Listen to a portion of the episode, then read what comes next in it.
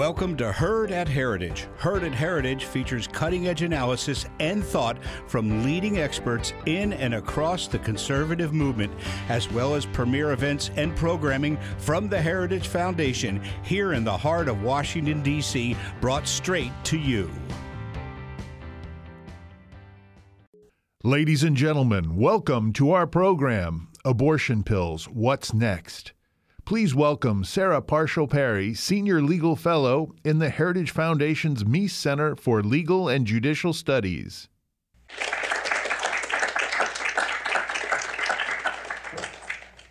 Welcome, everyone.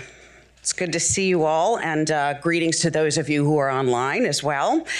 Today's topic is one of increasing debate, discussion, and importance after the Supreme Court's watershed decision in Dobbs versus Jackson Women's Health last year.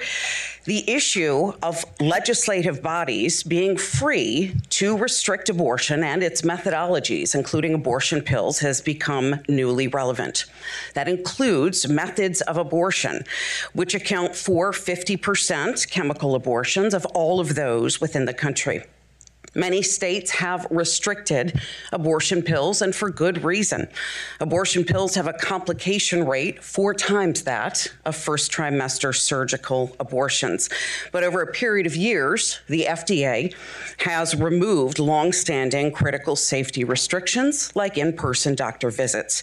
And a group of pro life doctors has asked the Supreme Court to reinstate those protections. Joining me today are three experts who are doing yeoman's work in shielding women from the dangers of abortion pills while they seek to protect the most vulnerable among us, the unborn. We'll be taking questions both from you all in our in person audience and online, so I encourage you to hold them until the end. I'm going to invite our esteemed panel to the stage while I introduce them. Congressman Bob Good has represented Virginia's 5th congressional district in the 118th U.S. Congress since January of 2021. He is a member of the House Freedom Caucus and has been named to the Budget Committee and the Education and Workforce Committee, where he is chairman of the Health, Employment, Labor, and Pensions Committee. Erik Baptist serves as senior counsel at Alliance Defending Freedom, focusing on administrative litigation and regulatory advocacy. Erik was previously a partner at Wiley Rein, one of the largest firms in DC, and before that, senior deputy general counsel at the U.S. Environmental Protection Agency. And last on our stage is Dr. Christina Francis, who is a board certified OBGYN from Fort Wayne, Indiana, and the chief executive officer of the American Association of Pro Life Obstetricians and Gynecologists, or AAPLOG. She is an associate scholar with the Charlotte Lozier Institute, a board member of Indiana Right to Life, and a physician member of the Abortion Pill Reversal Network. Let's welcome our guests.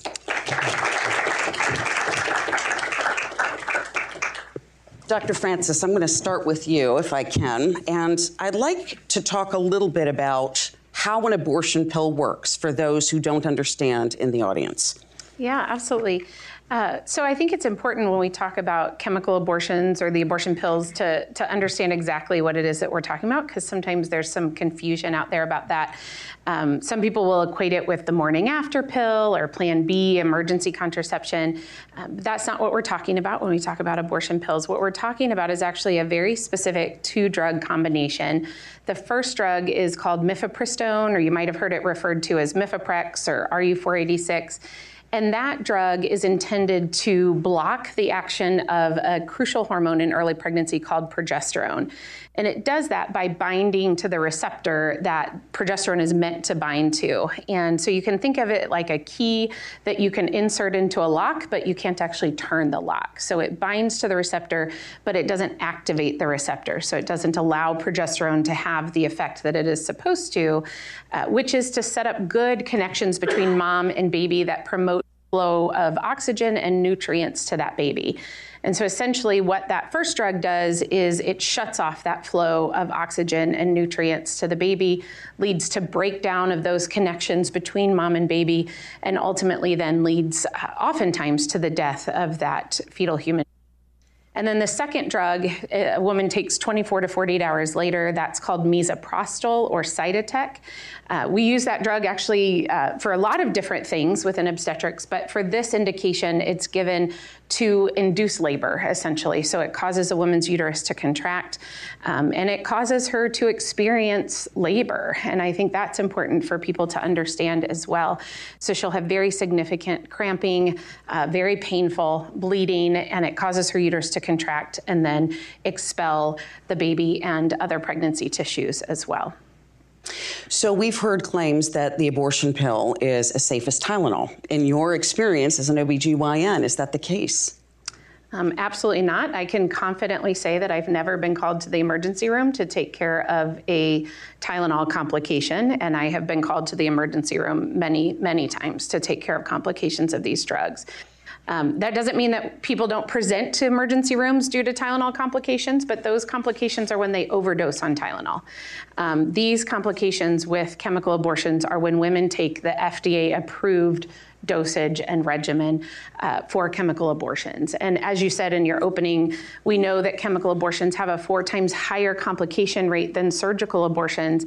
And part of the problem of, of how women are able to continue to be told these lies that it's safer than Tylenol is because the FDA, and I know, I think Erik will get into this later, but the FDA does not do a good job of capturing these complications. They're very difficult to report to the FDA, actually, the process that you have to go through.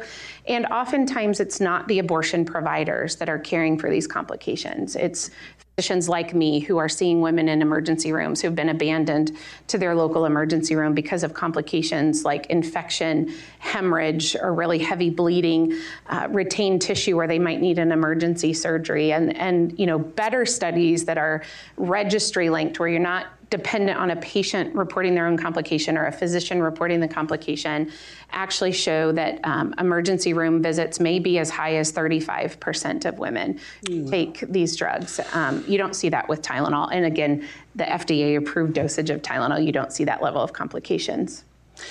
So, Erik, I want to talk uh, to you a little bit, but I've got some graphics here that indicate exactly how many portions of American abortions are chemical in nature. And you can see that they've gone up precipitously as abortion itself has actually declined. So let's talk a little bit about litigation in which you are counsel for the Alliance for Hippocratic Medicine in a lawsuit against the FDA. Will you explain that litigation specifically? Yeah, ADF represents eight different plaintiffs in this lawsuit. We represent four national medical associations and four individual doctors. These medical associations have been pushing back against FDA over its initial approval of chemical abortion drugs and then its subsequent removal of safeguards for this regimen. These individual doctors and the members of these national medical associations have also had to treat and care for countless women across this country in America's emergency rooms because the FDA has absolved the abortionists and the prescribers of these drugs from taking care of these women after receiving these drugs. And it falls upon America's emergency room doctors to clean up that mess and treat and care for these women who have been harmed. And that's why we're bringing this lawsuit, not just behalf of our doctors who are our clients, but on behalf of their patients as well, because ultimately this is about women's health and safety that the FDA has disregarded for far too long.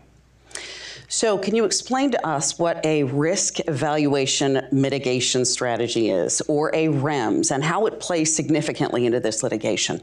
When the FDA determines that a drug cannot just be safe on the marketplace without any post approval restrictions, it imposes a REMS or a risk evaluation and mitigation strategy. And this is something that the FDA has done since day one because it realized back in the year 2000 that mifepristone presented some unique dangers with the, the usage of the drug. And so the FDA put some safeguards on. These safeguards can be what we call in person dispensing. That seems very technical. What does that mean? It means that a patient or a woman has to come and receive mifepristone before uh, taking this drug. That's important because it's not just that you have to go to a brick and mortar facility to get these drugs, but when you do that, you have an appointment. You meet with a medical professional who can screen you for life threatening conditions that will preclude you from taking these drugs. When you have a regimen that you can just send it over the mail, let's say, and you don't have that dispensing requirement, you, you lose that ability to be screened for these life threatening complications. And I'm sure we'll probably talk about those in a little bit, but that's essentially what it means. And that's the standard that FDA is held to, is essentially is like, if, can this drug be on the marketplace without these restrictions? And if not, it can't be on the marketplace or it needs those restrictions.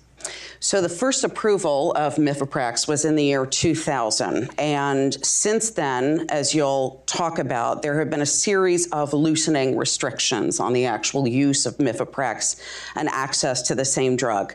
So obviously, the significance of the increase has been felt even as the number of abortions have declined nationally. But these series of changes have made it specifically easier to get access to the medication with less reporting on the actual complications and the injuries themselves. So, talk a little bit about what's happened over the years with the FDA's specific process of approving the medication and what's changed that is ultimately the heart of the case. When FDA approved the drug in 2000, again, the agency recognized that there were some dangers inherent with mifepristone, and that's exactly what they did. They built those safeguards. And back then, the law required them to call pregnancy an illness, which, again, that's at the forefront of our lawsuit because it doesn't fit squarely. Obviously, pregnancy is not an illness, but FDA had it as a an illness to get these safeguards approved. And so, what these safeguards were were three in person doctor visits where you had a day one uh, doctor visit to be screened for those life threatening conditions. You had a day three one to get the second drug, again, to ensure there were no complications along the way, make sure the woman takes the drug at the appropriate time and in the appropriate manner because there's a very uh, specific route of administration that that second drug is used for. And then a day 14 in person doctor visit to treat and determine if there are any life threatening complications, such as any fetal parts remaining or any other pregnancy tissue remaining that leads to life threatening infections. What the FDA has done over time has stripped away those safeguards. In 2016, what the FDA even acknowledged was major changes to the regimen. The FDA got rid of two of those three doctor's appointments. So now you just get the drug up front, or both drugs up front, and then not have any follow-up visits to, to be seen for any potential life-threatening complications or, uh, uh, or infections. Um, they got rid of the doctor from the equation. That was significant for two reasons. One is obviously when you can meet with a doctor and they can have a medical judgment about whether you should take these drugs or if you have any complications. But when you remove the doctor from the equation, when there are complications, it's not going to be that prescriber who's going to treat you because they can't perform surgery. It's going to be Dr. Francis and her colleagues at AAPLOG and elsewhere in this country to treat and care for those women with emergency drugs. Um, and then finally, I'm going to go to 2021. Uh, well, in 2016, among those changes, the FDA made 11 different changes to the regimen. I won't get into those details. At the end, they said, well, you know what we're also going to do? We're not going to require the prescribers to report any non-fatal complications associated with this. So in theory, a woman could go to the emergency room unconscious, have to be revived two times, have blood transfusions. The FDA does not want to know about that complication. They did not require it uh, after 2016. Fast forward to 2021, the FDA got rid of that first and only doctor's appointment and said now you can just have mail order chemical abortions. Um, that's dangerous again because now you're going to have no doctor involved. You're not going to have any medical professional screen a woman before receiving these drugs. Um, and then obviously not caring for that person at the end of the day as well. And that is inherently dangerous but I will note the justifications that the FDA gave for this was, well, we haven't seen many adverse events, you know, during the COVID period where we waived this in-person re- requirement. So we, we, don't think there are any complications going to be associated going forward with this permanent change. Well, we said, well, five years ago, you got rid of that reporting requirement. So how can you use that as a basis to determine it? But that's essentially what the FDA did. And that's, again, one of the many reasons why we brought this lawsuit. Congressman, let me ask you a question. Um, can Congress broadly speaking, restrict abortion, and specifically so the shipment of abortion pills by mail? Not only Congress should, or, or can, Congress should do so. Uh, there's no more important issue, certainly, than the issue of life and death as it applies to abortion. And you think about what is government's number one responsibility to protect the safety and security of its citizens, including unborn life in the womb. If we're not looking out for them, who is going to be? But uh, when, when many times it's been misquoted or misunderstood uh, or misrepresented what happened with the Dobbs decision. I've had many conservative friends in Washington and back in my home state of Virginia uh, say that oh this the, the, Supreme Court turned it over to the states. They turned it over to the, the, the state representatives. They took it away from Congress. That is not true. If you read the Dobbs decision, it turned it over to the people and the states, which means they're elected representatives in Washington uh, and in their respective states. So it doesn't require Congress to regulate abortion, but it does give Congress, again, the rightful ability to do that.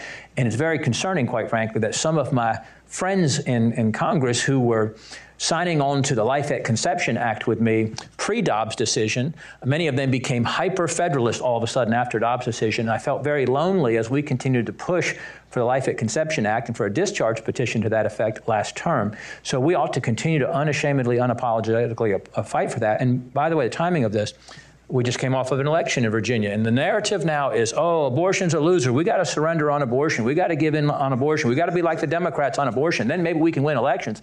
I would argue, what's the point of winning elections if you're not going to fight for life? But, but beyond that, what was Virginia's position? What was the state of Virginia's political leaders' position on abortion? We're okay with 94% of abortions because we want a 15 week ban, and the Democrats, the other side, wants 100% of abortion. So we're going to rally in the, the, the, red areas and the, the, the conservatives and the red base uh, to fight for 6% of abortions. And I submit that's the reason why we had low red turnout in Virginia for those who are reading into that this was all about one particular issue, that people didn't vote on inflation and grocery prices and gas prices and crime and the border and education, everything else that we're winning on, we lost only because everybody who voted in Virginia was voting on whether or not they could have abortions up to the moment of birth and have uh, you have to pay for it with your tax dollars. So yes, we ought to be involved. And my office is working on a new bill to be released this year that will be a broad abortion bill that deals with the Commerce Clause. And, and the federal government does have authority as it applies to this because we oversee, Congress oversees the post office congressionally. And all mail order abortions take place through the post office. Secondly, we have the ability to regulate commerce. Thirdly, we have the ability, uh, obviously, we, it's our uh, job to make laws that are consistent with the 14th Amendment protection uh, to life without, obviously, uh, uh right to life without due process being in place. So, yes, Congress should, Congress must.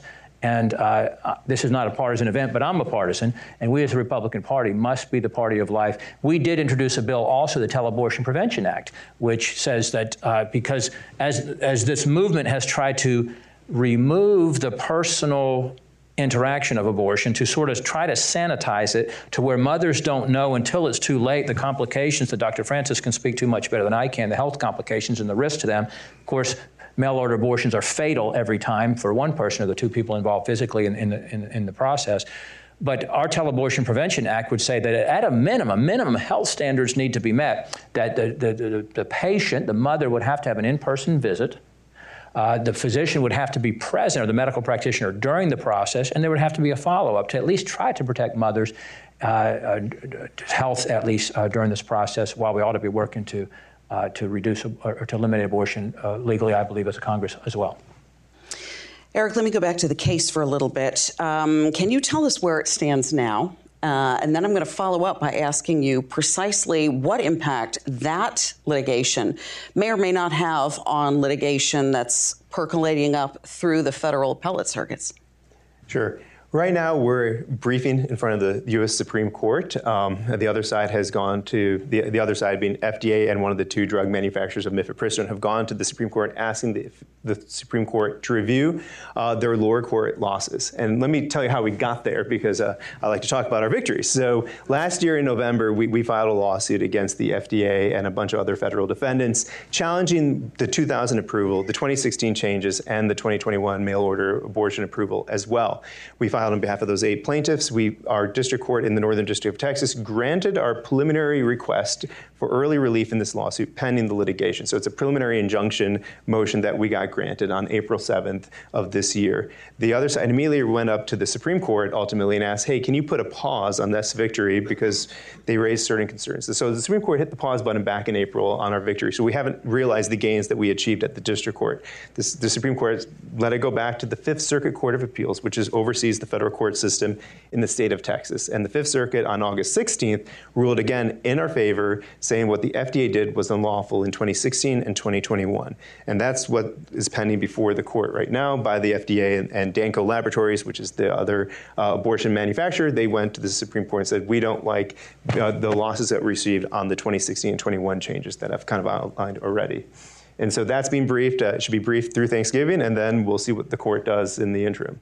And then what that means is we're, we're asking the FDA or the courts to send the FDA back to the original regimen. Again, that's the three person doctor visits, bring the doctor back in the equation, reduce the permissible gestational age from 10 weeks to seven weeks. Um, but there are other lawsuits going around the country. Shortly after we filed our lawsuit in November of last year, um, a bunch of lawsuits cropped up around the states challenging state restrictions in North Carolina, West Virginia, even Virginia, saying that do the states have the authority to challenge or restrict or provide, I would say, more safeguards to women who take chemical abortion drugs that may be more stringent or safer than what the FDA has permitted at, to the current date, right? If, if, you can just mail these drugs, can the state of West Virginia say no more telehealth? You at least need to be with a doctor or medical professional. Um, and that's being challenged in federal court. And can this is kind of the, the, question is can can states restrict drugs more stringently than the federal government? Does the FDA set the floor, or is that the floor and the maximum, and nothing else can happen? I think that's important. In particular, I look at the West Virginia case in particular because I think the FDA has failed the American public with regards to our opioid crisis. And if the state of West Virginia, in particular, wants to do something to protect its citizens from those dangerous drugs, can it do so, or whatever the FDA has blessed? That is the the last word on it, and the state can't do any more to protect its citizens, even though the FDA has failed in its job at that regard. And so the same is true with mifepristone. If the FDA is failing to protect its citizens in the state of West Virginia or North Carolina, can the states do something in the interim? I argue yes, and I, I think this is another case that may ultimately be resolved by the Supreme Court.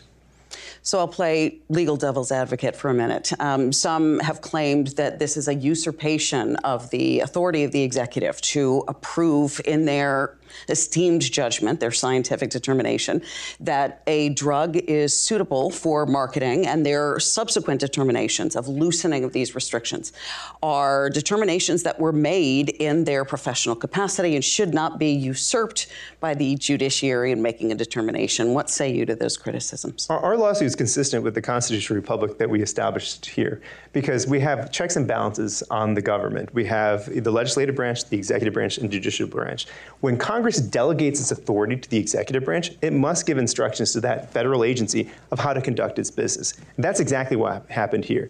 When, when FDA became entrusted by Congress to be the nation's gatekeeper for legalized drugs in this country, Congress gave specific instructions.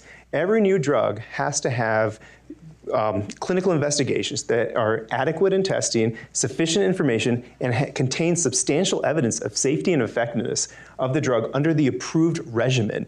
And that's something we're challenging in this federal court because in the 2016, FDA made 11 wholesale changes to the regimen. They've never actually tested or required testing of that regimen that's been approved. They relied on different cherry picked studies that had safeguards that are nowhere in the regimen to say that this drug was safe. They looked at one change and said that change is safe. This change, this change is safe. But you combine all 11 changes, that's a different story. And every federal court that has looked at this case said that's a dereliction of duty because Congress told you to look at something else. And that's why we brought this lawsuit, because it's a checks and balance on the FDA. If the FDA had followed the rules, it would have had a different outcome. They didn't, and that's where we're suing them. And that's exactly what we're doing here. This is a proper constitutional order in our case, and that's why we continue to win. Dr. Francis, let me talk a little bit about the real world impact of removing some of these safety regulations, of extending the gestational age at which abortion pills can be used, or eliminating that in person doctor visit or follow up. What, in your system of understanding of being within these particular medical fields that are dealing with post abortive women. What kind of real world impact does that have? Absolutely. Well, you know, the the drugs, as as Erik said, even under quote unquote ideal circumstances where all of these safeguards are being followed, still have high complication rates. But we are seeing those increase exponentially now that those safeguards have been removed. We've known for a long time that the farther along in pregnancy a woman is when she takes these drugs, the higher the risk of complications. And yet the FDA, you know, expanded out to 10 weeks, but then now is saying you don't really even have to have any sort of confirmation of how far along in pregnancy you are. This removes any kind of informed consent whatsoever for women. So, as physicians, a, a basic part of our ethics is that we provide fully informed consent that is specific to the patient that is sitting in front of me. So, when I'm, for example, when I'm counseling a woman about the risk to her of a C section, if that's what I'm recommending, her risks might look different than the patient in the room next door because of various um, medical issues that she might have or whatever. So, my informed consent has to be specific to her when I'm talking about the risks, benefits, and alternatives to whatever it is that I'm recommending. By not documenting gestational age, by not screening for ectopic pregnancy, we are completely abolishing informed consent. So, this really constitutes, in, in my opinion, medical malpractice, what's being done now. Women are being treated callously. They're, they're being given these drugs at who knows how far along they are. You know, the American College of OBGYNs, who led the fight to get these safeguards removed, even they acknowledge that 50% of women will be wrong about how far along they are in their pregnancy, and that any pregnancy that's not dated by an ultrasound should be considered suboptimally dated. And yet, in the context of abortion, they argue that ultrasounds are burdensome and unnecessary. Also, we're not screening women for ectopic pregnancies. These are life threatening illnesses. I've taken care of hundreds of women with ectopic pregnancies, many of whom had no risk factors. And before their ectopic pregnancy ruptured and they were bleeding in their abdomen, they had no idea that they had that ectopic pregnancy. These occur in one in 50 pregnancies, so they're not uncommon. They're actually very common. And the real danger here is that the symptoms that a woman will experience when she's having an ectopic pregnancy pregnancy that's rupturing are exactly the same symptoms that a woman experiences when she goes through a chemical abortion. And so now, you know, we've really set up this uh, almost like wild, wild west that is harmful for women where they're being given these drugs. These drugs are being marketed to women, especially for women who don't have access to immediate health care. And, um, you know, then these women are going to be told, you're going to have cramping, you're going to have bleeding. That's very normal don't go to the hospital. That's a normal, you know, thing to experience with your chemical abortion. And yet they could be rupturing an ectopic pregnancy. And those minutes, those hours that they stay at home thinking that those are just normal symptoms of their abortion could be the difference between life and death for them. Mm. So, this is extremely dangerous. We're also seeing a toll on women's mental health. And I think this is something that's not being discussed enough Women are not told what to expect. I know this because of patients that I've taken care of when they've come into me after their abortion. They're not being told that they are going to see their baby. And even at 10 weeks, you know, that upper limit of approval in the US, that 10 week old fetal human being looks exactly like a human being. There's no mistaking that. And women are now calling in to post abortion helplines in droves saying, I passed my baby. They told me just to sit on the toilet and flush it, but I can't do that. It's my baby. What do I do? This is taking an extreme toll on their mental health. They're not being counseled about it. No one is supporting them other than those of us in the pro life movement try to get through this mental trauma. And so it just is an all out assault on the physical health of women and girls in this country, on the mental health of women and girls in this country. And, um, you know, again, informed consent is just being completely obliterated because women aren't being told about this.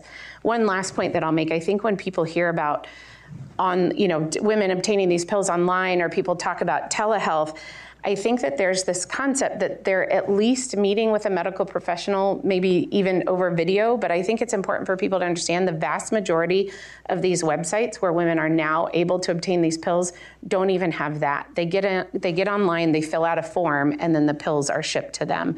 And so there really is no interaction. They're not being screened for intimate partner violence. They're not being screened to see are they being trafficked or is this a trafficker who's getting online and ordering these pills in droves so that he he can force abortions on his victims. Um, yeah, I, I, think the numbers of ways that this is harming women and girls in this country uh, really are are innumerable, and it really is something that no matter where someone stands on the issue of abortion, whether you think that it should be legal or whether um, you think that it should be illegal, this area is something that we all should be in agreement on. That women and girls deserve better than this in our country. Congressman, you talked a little bit about sort of the fractured nature of the quest to preserve unborn lives. Talk a little bit about what the legislative messaging should be at the federal level on the issue of abortion. I think it should be a multi pronged approach. Number one, we need to show compassion on the issue for uh, mothers who find themselves in difficult situations, who feel like they have no hope or have no options. Uh, we ought to be working hard to change uh, hearts and minds. You know, it's encouraging that the younger generation is more pro-life. Uh, that's a, a, new phenomena. You, all you have to do is uh, attend the, uh, the, pro-life marches, and you see how many high school and college students are there, and that's so encouraging, so refreshing to see. And I think it's because they have seen the ultrasounds of their siblings who look like, you know, Uncle so-and-so or aunts. I mean, just the, the, the descriptive visual nature that you can see that wasn't the case when my kids were little. But uh, we also want to support crisis pregnancy centers. My wife and I have supported our local crisis pregnancy center financially and otherwise for years, who come alongside mothers uh, who come and see them who, uh, again, feel like they have no hope and no options, and they support those mothers, irrespective of their decision on life, by the way, uh, support them pre birth, through the birth process, and hopefully, obviously, afterwards, as they need help taking care of that little one post birth.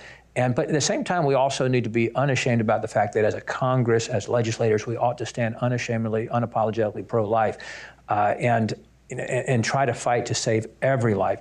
You think about the impact of the decision that was finally overturned. The only decision in the history of the country that cost 63 million lives, the, the, the Roe v. Wade decision. So we have now 63 million people who are not in our country today because of that decision. The average age of those individuals, a 50 year old decision, would be about 25 years old. The oldest would be about 50 years old. We have about 35 million people who are not participating in our economy, by the way, that can't be hired, that can't account for productivity, that can't pay into Social Security. And we all know individuals around us who uh, who were who were born in difficult circumstances, difficult life situations, are so grateful that their mother chose life. And we don't. Have you ever met anyone who said, "Gosh, I wish my mother had not chosen"? Mm. We also all know individuals, uh, who, mothers who had pregnancies that they were told there's going to just be a, just a really serious situation where they should abort that child, and then that child was born perfectly healthy. Now, I don't believe we ought to put that value on life based on our standard of you know what kind of a life quality of life thing we're going to have. But we've seen those situations where the medical practitioners were wrong on how they predicted that that child was going to be deformed in some way or disadvantaged in some way, and they came out perfectly healthy. Again, I still don't think that would be a justification for putting that on the mother. Uh, Ronald Reagan famously said, "Everybody who's against, everybody who's for abortion has already been born." And, uh, that, and that, that's certainly an, an, obvious truth to it. But legislators have a role to play. Uh, we need to stand up unashamedly, un- unapologetically pro life. Moderation, moderation inspires no one. Moderation means lack of inspiration. Moderation means lack of turnout. Moderation means you lose elections. And even if everyone is not with uh, you, if you're a pro life legislator, as I am, on every issue, including on the life issue, very few people go to the polls and vote just so they can have abortion up to the moment of birth at taxpayer expense anytime for any reason. And frankly, those votes are not in play anyway. And but people will respect you if you have integrity and you're truthful and you don't tell one audience one thing and tell another audience another thing. And again, if we're going to stand up for anything, it ought to be the issue of life. There was a time when slavery was legal in this country. And I don't know what the polls showed 150 years ago, but thank God we didn't surrender on an issue that was that was the stain of the 17 and the 1800s, the way that abortion has been in the 1900s and the 2000s here. And so, at the state level and the federal level, we need to redouble our efforts, be more effective in messaging, but be bold on the issue with humility and compassion at the same time. Dr. Francis, let me ask you you've seen so many of these women who are already in the state of aborting their unborn child or post complications, and they come to you for assistance and medical aid. What do you wish you could tell them before they get to that point? What's important for them to know? Well, I think you know. I think I'll answer that by by telling you what I I used to be in office practice. Now I just work in the hospital. But when I was still in office practice, and I had a woman come to me and tell me that she was contemplating abortion, the first thing I would ask her is, why do you think that that's the best decision for you? You know, without without judgment, I just wanted to get her thoughts on why is it that you think that that's the right decision for you. It was a very informative question. Not only did it open up for her to be honest with me, um, but it's a very informative question because oftentimes what I would hear is, I don't have the support that I need, or my parents are pressuring me, or my boyfriend is pressuring me, um, or I don't think that I can uh, be a parent right now because I lack the skills that I might need to be a parent. You know, any number of things. And so, um, what I would want a woman to know before she chooses a chemical abortion is that you don't have to make this decision. We have supports out there for you. We can take better care of you than this. And then the next thing that I would want her to know is um, are the dangers that are associated with a chemical abortion, that it's not going to be the easy fix that she's been told that it's going to be. That not only might she suffer these physical complications in the immediate term, even potentially in the long term, there's an increased risk of preterm birth in future pregnancies if she ends up needing a surgery to complete her abortion. But not only are there those physical risks, but there is, like I said, that mental trauma. We know that um, women who've had abortions have a six to seven times higher risk of suicide at some point in their life. And again, I think the impact of chemical abortions on the mental health of women, in the midst, by the way, of a mental health pandemic in this country that is so inadequately treated and women don't have talk about having access to care. Women don't have access to mental health care in this country because we have such a shortage of mental health care providers and yet we are dispensing these drugs not only that in and of themselves are going to cause worsening mental health outcomes, but in the way that they're being dispensed with this lack of counseling, this lack of follow up, lack of support for these women. So, what I would want her to know is this is not going to be the fix that you think that it is. It's not going to be the fix that you've been told it's going to be. Instead, let us come alongside of you, let us support you, let us help you carry this baby to term, and then you can choose to parent that child. If so, we'll support you in that, or you can choose to place that child for adoption. But ultimately, I think what women in this country and girls in this country deserve is they deserve our support. They deserve for us to put our heads together and come up with real solutions for the problems that they're facing and not continue to put the band aid of abortion over it that fixes nothing. I'd like to open up the floor to audience questions, both online and in person. Yes. Uh, JP Hogan, not going to the abortion pills specifically, but on originalism with religious liberty. It seems the founders left a healthcare right under religious liberty under the history of healing. So would the if the if that is so that your only uh, healthcare right is under religious liberty, would the FDA have to be a state-based drug agency everywhere? So on the legal side of things, does are we looking at it unconstitutionally? I'm not sure if I follow your question quite correctly, but um, I'll put it this way. One thing that the FDA had to do when it approved mifepristone was say that it provided a meaningful therapeutic benefit. And, and frankly, nothing about mifepristone provides a meaningful therapeutic benefit at all. As the good congressman noted, um, it destroys one life, and it also, as Dr. Francis noted, it, it also tends to ruin another life as well. And so, what benefit does that drug present compared to, let's say, surgical abortion? The numbers show that surgical abortions are, in theory, safer than the chemical abortion drugs. So, I think there, there's there's something fundamentally wrong with the way the FDA reviewed this drug in the first place. That again, it had been delegated by Congress for the federal agency to review and how to review it, and the way the FDA had to put that square peg in the round hole it just didn't fit, and they tried to jam it in. And this is why they're in court today because they failed to do so. Other questions? Okay. Uh, Tom McDonough from American Family Project for Congressman Good. Um, I've been looking for about a year for a way to slip into the appropriations bill some money for crisis pregnancy centers, mm. Both for their own benefit and maybe for a kind of a more national public relations project. The money hopefully would come out of other monies, anti family, anti life monies that the government is providing. I haven't been able to figure out how to get any amendment like that into any appropriations bill. Do you have a clue? That is a great question. And actually, I've been in Congress three years, and no one has raised that to me yet. So I'm glad that you did, and I have my legis- senior legislative aide with me here who will take notes on that, and we will look into that because we're fighting through the appropriations process now. And one of the great responsibilities the House has, as you're noting here, is the power of the purse and to regulate where dollars go. And so while we ha- you hear about, oh, gosh, we got to cut pa- Planned Parenthood funding, which obviously we should. What an egregious offense that we continue to perpetuate Planned Parenthood funding. Uh, and you know, we, we, we've been fighting on the mifepristone uh, drug, and we've been fighting against that in the agriculture bill, by the way. By the, one of the reasons why it failed was because we insisted that the, the, the cancellation of the Biden policy on the mifepristone drug, drug would be p- part of that new ag bill, and we got some friends on the other side of the Republican spectrum who weren't happy about that.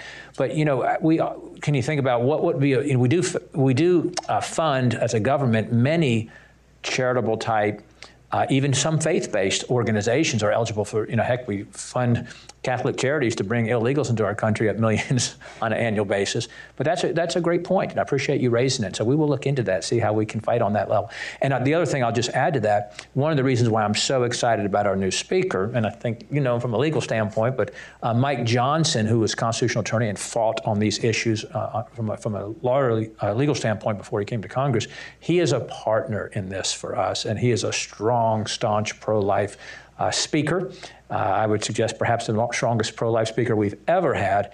And so he will be a partner in ways that we can fight for life. So that, thank you for raising that. Other questions? Yes, down in front here. I'll have you wait until the microphone comes down. Thank you. Yeah. Uh, could, I don't know exactly who would answer this, but moving the profits of surgical abortion into medical abortion seems like it would transition profits in the abortion industry to, I guess it's Dana Pharmaceutical or, you know, the, the maker, the, the pharmaceutical, and away from Planned Parenthood, among others. Is there any justification for that assumption? Well, I think the answer is I think as one of the slides showed that the, the increase in chemical abortions in recent history versus the decrease in surgical abortion showed that now over 50% of all chemical abor- um, of all abortions are done by chemical means, as opposed to surgical means. Uh, was is that to the detriment of Planned Parenthood? I, I, don't know per se because who's prescribing these drugs and sending them out? a lot of times it's Planned Parenthood. They're just making a profit in different means, and, and to the degree Danco Laboratories is a Cayman Island-based um, company, and they have very secretive uh, ownership. We don't know who owns them, but you know, someone could say that those who control Planned Parenthood also control Danco. I don't know if that's correct or wrong, but that's one day maybe we'll find out the truth on that. So to answer your question, it's it, it's moving around a lot, but it may be with the same people at the end of the day. Other questions from our audience? Yes, here. Can you all speak to the? Thank you. Can you all speak to the questionable development and distribution of the chemical abortion pill? I know that the French pharmaceutical company um, Roussel Uclaf, who developed it in um, 1982, had links even to Nazi Germany and the development of the um, the the gas that was used in Auschwitz, even, and even in the distribution of it, eugenic connections, like with um, the Population Council and Planned Parenthood in general. Um, can you all speak to how that history should inform how we address the chemical abortion issue here in you know, the 21st century? Looks like Dr. Francis wants to answer. Uh, as Dr. Francis is a lawyer, maybe I'll take that one. No, well, I, I think. Sorry, not. I think it's, it's a fair question and something we raise in our complaint in our lawsuit. We, we openly point out that Population Council, maybe people don't realize this, and this is something I didn't realize before I even joined ADF, was this entity known as the Population Council was the one who obtained the U.S. patent rights to mifepristone from a French manufacturer who had a German parent company. But the Population Council, people are like, what, what is that entity? It was founded by John Rockefeller III, who was a known eugenicist. Um, you have to ask your question, yourself that question is like, why was the Population Council seeking this drug approval? I'll just ask the rhetorical question. But they're the ones who got it approved. They're the one who the Clinton administration strong arm the French manufacturer to give those U.S. patent rights. It's interesting because I think again the history is from day two of the second full day of the Clinton administration. The he directed his cabinet to bring RU46. That's what it was known as at the time. I'm old enough to remember that term, so for some of you in the audience may remember that more than mifepristone. To give those patent rights to a U.S. entity. The only U.S. entity at the time that was willing to take on this drug was the Population Council. So they're the ones who submitted the new drug application with FDA. They're the ones who obtained the approval. And then this random new Cayman Islands based company called Danco Laboratories, whose ownership is only becoming out now. There's, I think there's a Mother Jones article that talks about the sordid history of this drugs company's genesis and its beginning, and it's not very good um, to see how it became about. And who's this ownership today? We don't know. But that that's the origin of this drug. It's not your, your, your average Pfizer coming along and asking for this new drug manufacturer. It's actually Population Council um, that sought this approval, and it has that history, as you noted, as well. Um, it's just it's it just begs the question of what is the purpose behind chemical abortion drugs at the end of the day. It's not it's definitely not women's health, that's for sure. Great question. Other questions? Yes, in the back here. Um, my name is Erin. I'm with the Becket Fund, and we recently had a case where um, there was a Catholic clinic out in Colorado um, who was offering APR, and they were accused of medical malpractice. So I'm just wondering, do you guys think that those types of cases are going to s- start to pop up around the states more? And do you think that um, the ruling in the Fifth Circuit, depending on what happens, could have any influence on if those cases are going to start to pop up? Well, I appreciate you bringing up abortion pill reversal, and I'm going to ask Dr. Francis to talk about a little more. It's, it's, a, it's a positive story this ne- to this negative story in many respects. Um, I think our, our lawsuit at the end of the day is going to be independent of what happens. I think uh, because this is focused on what the FDA was supposed to do and failed to do, abortion pill reverse is a little different. It's kind of like the, I would say, the private sector's response to this. And it truly gives women a choice about this. And there is an, op- you know, it's a two drug regimen. And I think this is where the lawyer needs to stop talking and let the doctor talk. but it is a positive development. And kudos to the Becket Fund for what you've done to defend that because it was so important to so far the victories that you have t- obtained because this is such a life affirming option for women who do take mifepristone. Dr. Francis, if you would explain how that works. Yeah, absolutely. So, um, I, you know, I think it's good for us to sit back and think about why is the abortion industry so opposed to abortion pill reversal and because as Erik said it truly is an opportunity for women to have a second chance at choice and for their child to have a second chance at life so it is an amazing therapy that we now have. If a woman changes her mind after taking that first drug, mifepristone, if she changes her mind about completing her abortion, which we know happens quite frequently and is happening even more so now that women aren't even receiving counseling before they start these drugs, if she changes her mind and wants to save her baby, we have about a 68% chance of being able to intervene and save the life of her child simply by giving her natural progesterone, that hormone that mifepristone is meant to block the effects of um, through a well known, well established biochemical principle, we can give progesterone to outcompete the mifepristone and have the effect that it needs to have to, to support that developing baby. Um, there are more than 4,500 babies that are alive today because of the miracle of abortion pill reversal, including babies that I have delivered. I have two women right now who are pregnant and getting close to delivery thanks to abortion pill reversal.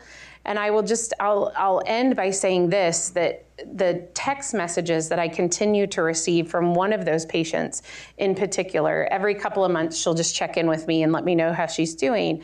Over and over and over again, she has said, I am so, so thankful that this was available. I want more women to know that this is available. Now I'm going to have the chance to know my daughter, and I wouldn't have gotten that chance were it not for this. Mm-hmm. And so, what I would say to states that are thinking about challenging abortion pill reversal, like the state of Colorado has done, why do you want to deny women the choice and the chance to have their baby, to see their baby born, to have that lifetime of memories with that baby. Why are we denying women that choice? You know, I think it's because the abortion industry doesn't want to acknowledge that there's something there to save, that that's a human being mm-hmm. deserving of life. They also don't want to admit that women regret their choice. And yet, I have heard a very similar story over and over and over again from women who were seeking abortion pill reversal. They've said, you know, when I found out I was pregnant, it was like immediately I was walking around in a fog. They were in that crisis moment, right? All they could think about was, how on earth am I going to do this? And then when they took that first drug, it was like, the crisis has passed. But then as soon as that happened, it was like the fog lifted, and immediately they could think clearly again. And immediately they said, oh my goodness, what did I do? My very first abortion pill reversal patient that is exactly what happened to her. The second the door to Planned Parenthood closed behind her when she left after taking that first pill, she knew she'd made the wrong decision. And she went home and she Googled, Can I reverse my abortion? And that's how she was connected with me. So we know that this is happening. It may not be every woman who starts the abortion process that regrets it and changes her mind, but even if it was only five women, why would we want to deny this option to those five women? And we know that it's not. We know that it's thousands. And, and since the FDA has changed these safeguards and women are not receiving counseling, Heartbeat International, who runs the Abortion Pill Reversal Network, has said that they have seen their calls into the network increase significantly. So we know that more and more women are questioning their decision. And it sounds like we need more messaging precisely on that issue to let individuals know that there is a choice after they begin the process and that these are chemical technologies that are available to them. Absolutely, because it's also very time sensitive. So women need to start the process within 72 hours of taking that that first drug, and the sooner the better. So it's really important that we be talking about this and that women know that that's an option. Before I take another in-person question, I think we have an online question that I'll get to. We have two questions from online that I'll combine into one. We all have a right to expect that existing laws will be enforced impartially doesn't federal law already prohibit mailing abortion drugs? New laws might be needed, but how can ex- how can we get existing laws to be enforced? And relatedly, Congressman Good, could you speak more about the specific post office regulations that Congress can impact to stop mail order abortion pills? Well, we have a lawless administration who continues to not enforce or to break laws that are in place. And you're seeing that with their abortion policy. Uh, you're seeing that with, and we need to be applauding and supporting Senator Tommy Tuberville and his efforts. And it's, it's, it's amazing how someone like him can feel like they're on an island with a couple of allies around them. But I, I want to praise uh, Mike Lee and uh, Roger Marshall, who've stood with him. But it's been a little bit lonely for Senator Tuberville from his Republican colleagues, by the way. And uh, because what Tommy Tuberville is trying to do is stand up against the Biden administration paying for abortion for members of the military. And uh, so you have a lawless administration, and specifically, right, they want to they want to provide funding for mifepristone, and we're trying to block that certainly in the appropriations process. Uh, but we have a lawless administration, whether it's at the border, whether it's with abortion policy, and so Congress needs to stand in the gap to try to hold them accountable with funding, as well as with passing legislation, as well as what uh, Mr. Baptist was talking about, where we're requiring the regulatory agencies, the departments, and the bureaucrats to follow the wishes of Congress. Uh, but specific with, with the post office, that just gives, with us having congressional authority over the mail system, over the post office, that is one of the enumerated powers in the Constitution. Imagine that, that we actually should follow as a federal government the enumerated powers and what the limits of, of uh, federal action or federal responsibility. And one of those certainly is uh, our authority over the post office. And so we, that is just another justification or a basis for congressional action on the issue. Mm. Erik, let me ask you the law that we were referencing is the Comstock Act, which has been around, as you know, for quite some time, never been repealed. Some attempts have been made to remove the provision that prohibits the use of the mails or the mail systems to ship abortion. So, does that act play at all into your litigation against the FDA? It's, it's one of our claims in our lawsuit. So there's a longstanding federal law that criminalizes the mailing of abortion drugs across state lines, whether by mail or a third party carrier, common carrier, or a third party express company. And so that's been on the books. It's part of our lawsuit. The district court agreed with us there. Um, the Fifth Circuit didn't have to reach it because what the, the FDA did was so illegal, they found other laws that were violated, and we don't need to reach the Comstock Act. Um, again, this is one of those things where we, the FDA violated m- multiple levels of law, and that's what we've told the Supreme Court. You know, you, you, here's a menu of options of illegal activities by the FDA. You only need to agree with one to strike down what the FDA did here. And so it's the lawlessness of the, the Biden administration in particular, it's the Department of Justice failure to follow and execute the laws that it's been entrusted to prosecute and follow. So that's that's the problem why it's not being done. But at the same time, there's a different part of it. The FDA is not just governed by the laws that directly regulate the agency. The FDA and any federal agency cannot authorize and permit what is illegal under a U.S. law.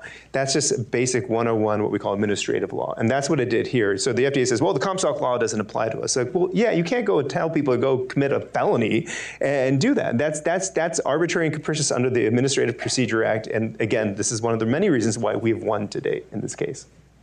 Other questions? Yes, one here in front. Hello, uh, my name is Sharon Heigl, and I actually work for Susan B. Anthony Pro Life America, so very familiar with CLI's work. So the previous two questions kind of addressed uh, part of the question I had related to mail order abortion pills and what can Congress do and we can do uh, to stop that. But I actually also wanted to ask um, you know, we're seeing mobile abortion clinics now on the borders of states that have no uh, limitations or anything like that. So, what can we do to stop that? Because, I mean, it's hard enough to track, uh, you know, mail order abortion pills online, but this it's popping up everywhere. So, so what can we do, Congress, otherwise, to uh, stop the proliferation of these mobile abortion clinics? I'll let anyone from the panel take that. Well, there's obviously there's state law that would apply as well as the opportunity for federal law to apply. But on the federal level, I just say we've got to have a will to fight on the issue. And I, I live and work in the political realm, and I was 50 year, 55 years old when I ran for Congress, so I'm new to the political world.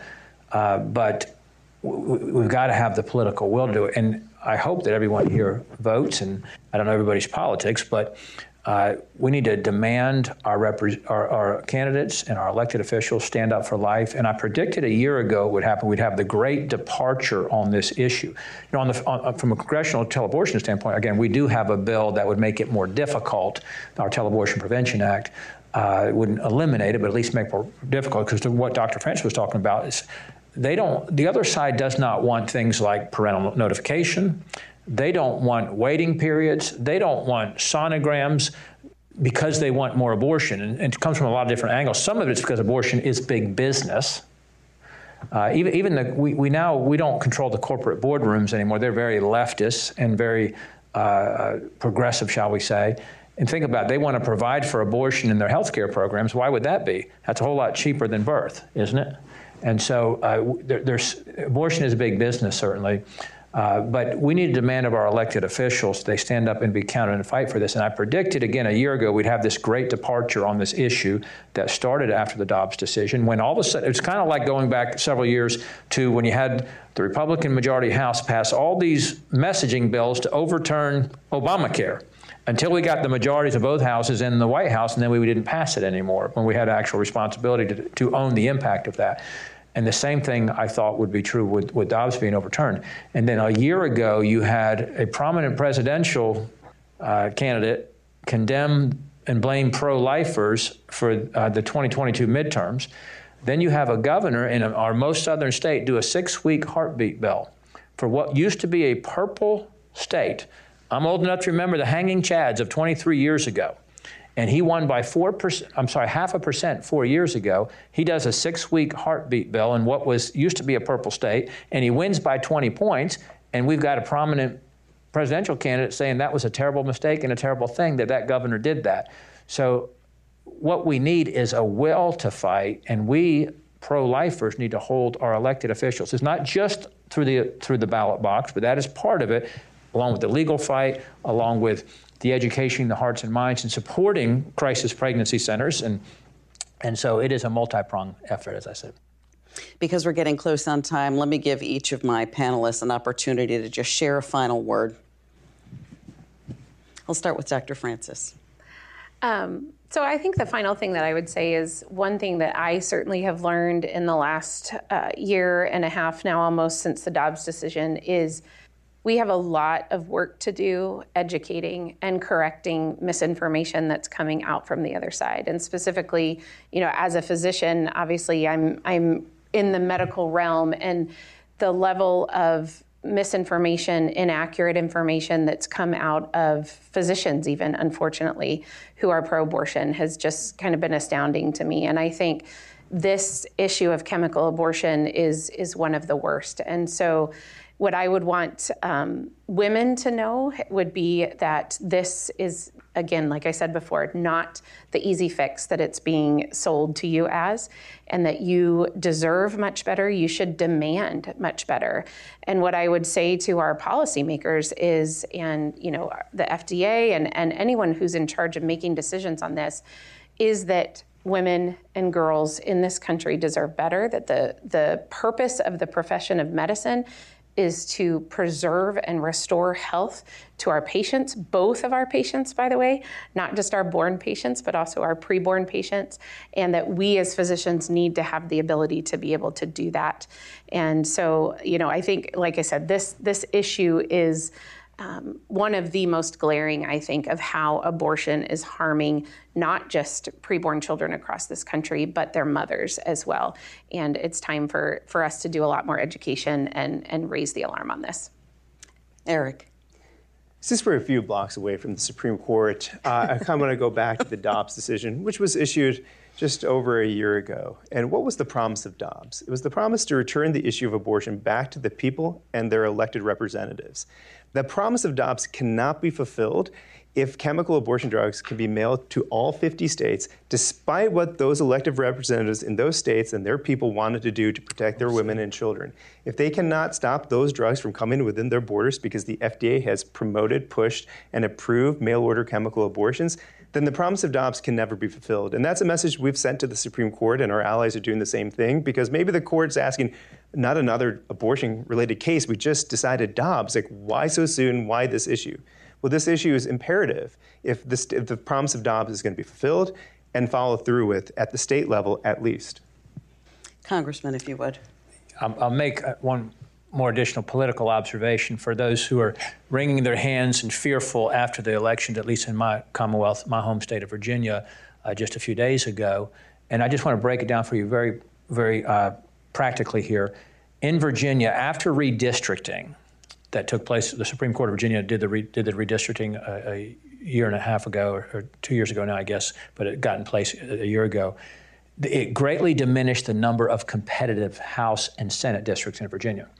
So there's 100 House districts in the, in the General Assembly, and 89 of those are not competitive, meaning they're either 70% blue or 70% red districts, where either Trump and Youngkin won them by 70%, or Biden and McAuliffe won them by 70%, and a, a chimpanzee or Mickey Mouse could run, and they're going to win with an ROD depending on the district. So that left 11 competitive House districts we did win seven out of the 11, but we had to win 10 out of 11 to get the majority. We, and we could and should have done better. And I would submit that we did not inspire and motivate our base because we were too moderate. And the Senate was even more, more uh, determinative. It was 20 to 16. I mean, there's 40 Senate seats. 20 of those are deep blue 70% seats. 16 are deep red seats. There was four competitive seats.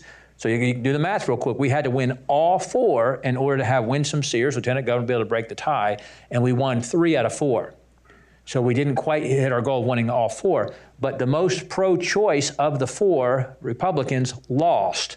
The most pro life of those Republicans won in those competitive districts. So for all those hand wringing and fret, oh, we got to move away from abortion, first of all, that would be morally wrong but it also I don't believe it's it's the political answer even if it were even uh, uh, I don't believe it is the political answer because we're right on every other issue and we need to be bold and unapologetic on this issue as well. Well, we thank all of you for joining us today at the Heritage Foundation. The recording of today's event is online at heritage.org. We encourage you to share it with your networks as well, and we look forward to welcoming you back to the Heritage Foundation soon. Please join me in thanking our panelists.